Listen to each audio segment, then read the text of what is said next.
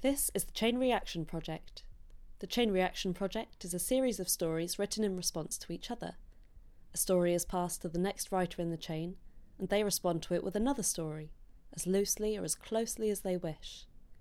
Their story is then passed on to the next writer, and so on. This second story is written by Ben Carter and performed by Ben Carter. I wake up late again with a hangover. Although not late enough, frankly. My internal bully won't let me go back to sleep. It seems I've once again been weak and allowed my anxieties to get the better of me and must be punished. I'm picked up slightly by the remembrance that I enjoy walking the deserted streets on a day like today. There are too many people in this city. Too many foreigners. Not that I'm racist, no. It's just everyone's different, other. We don't see ourselves. We're just confronted with faces of confusion on lost visitors and faces of anger on those who come here to earn their living. Locals, I suppose, whatever they are. Coffee, the first hit of the day. This new thought gives me impetus and gets me up and out of bed. I stand for a moment looking at clothes. Clothes on the chair where I placed them the night before. Clothes on the floor that I must have removed during the night when I became too hot. Always too hot. And of course, clean clothes hanging up. I should have a shower and put on something clean. Fuck that, I'm going to treat myself. Have a day off. It's not like I'm going to be interacting with anyone I actually care about.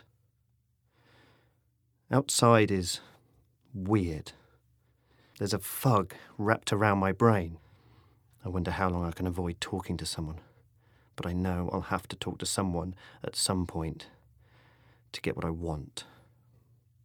So I cling to the train tracks of routine the lines that lead inevitably into the heart of London's West End, the exciting cultural hub that drew me in all those years ago.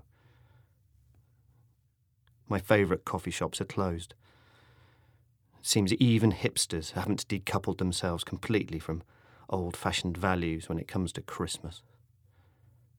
Pret is open. Pret is always open. I go in and spot the Pret Christmas sandwich a century of contrived culinary tradition and seasonal marketing between two bits of triangular bread. I stare at it and imagine taking a photo of it and putting it on Facebook and then watching the likes accrue at my ironic, miserable festive lunch. But it's not really ironic, and that makes me feel sad. So I decide it's time for a pint. It's gone two in the afternoon, and I reckon a couple of Guinness. Guinness is. What's the plural of Guinness? Anyway, I decide that would lead nicely into tea time telly, smoked salmon and fizzy wine.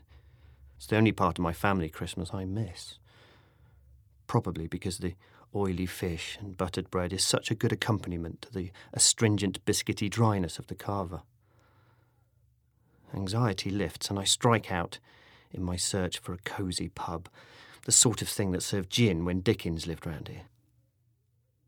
Pubs are different today.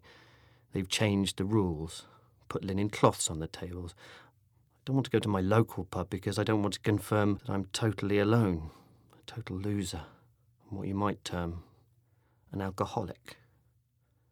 Like they give a fuck. I pay their wages and listen to their codependent bullshit, so I go directly there. I often think that the soporific effect of a pint of beer must be akin to the first hit of heroin. If you've done a lot of heroin, I mean, imagine the first time is quite pukey.